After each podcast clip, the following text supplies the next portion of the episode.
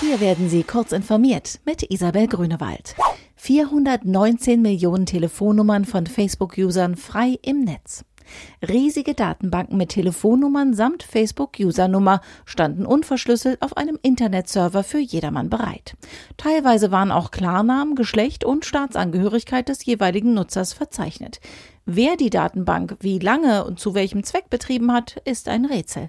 Facebook hat die Echtheit der riesigen Datensammlung bestätigt, es gäbe allerdings keine Hinweise darauf, dass die Daten zum Knacken von Facebook-Konten genutzt worden seien. Sicherheitspatch für Logitech schon ausgetrickst. Die Geschichte der Sicherheitslücken in Logitechs Unifying Funktechnik ist offenbar noch nicht zu Ende.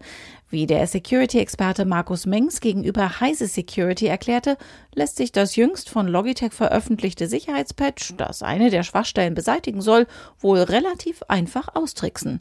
Laut Mengs bewirkt das Firmware-Update lediglich, dass der Angriff länger dauert. Wer sich vor Funkangriffen über Unifying schützen will, muss sicherstellen, dass sich keine unbefugten Personen der Hardware nähern können. VCD kann nur 19 Elektroautos empfehlen. Der ökologisch orientierte Verkehrsclub Deutschland hat im Vorfeld der IAA eine neue Ausgabe seiner Auto-Umweltliste vorgelegt. 16 reine E-Autos und drei Plug-in-Hybride erfüllen die ökologischen Anforderungen des Clubs. Elektroautos sind laut dem VCD vor allem dann ein Teil der Klima-, Energie- und Verkehrswende, wenn sie mit regenerativem Strom fahren. Große, schwere SUVs mit riesigen Batterien seien Energiefresser, bei denen schon die Produktion der Batterie und der Karosserie die Umweltbilanz verschlechterten. IFA startet in Berlin. Die ersten 5G-Smartphones, gestochen scharfe 8K-Fernseher und schlaue digitale Helfer.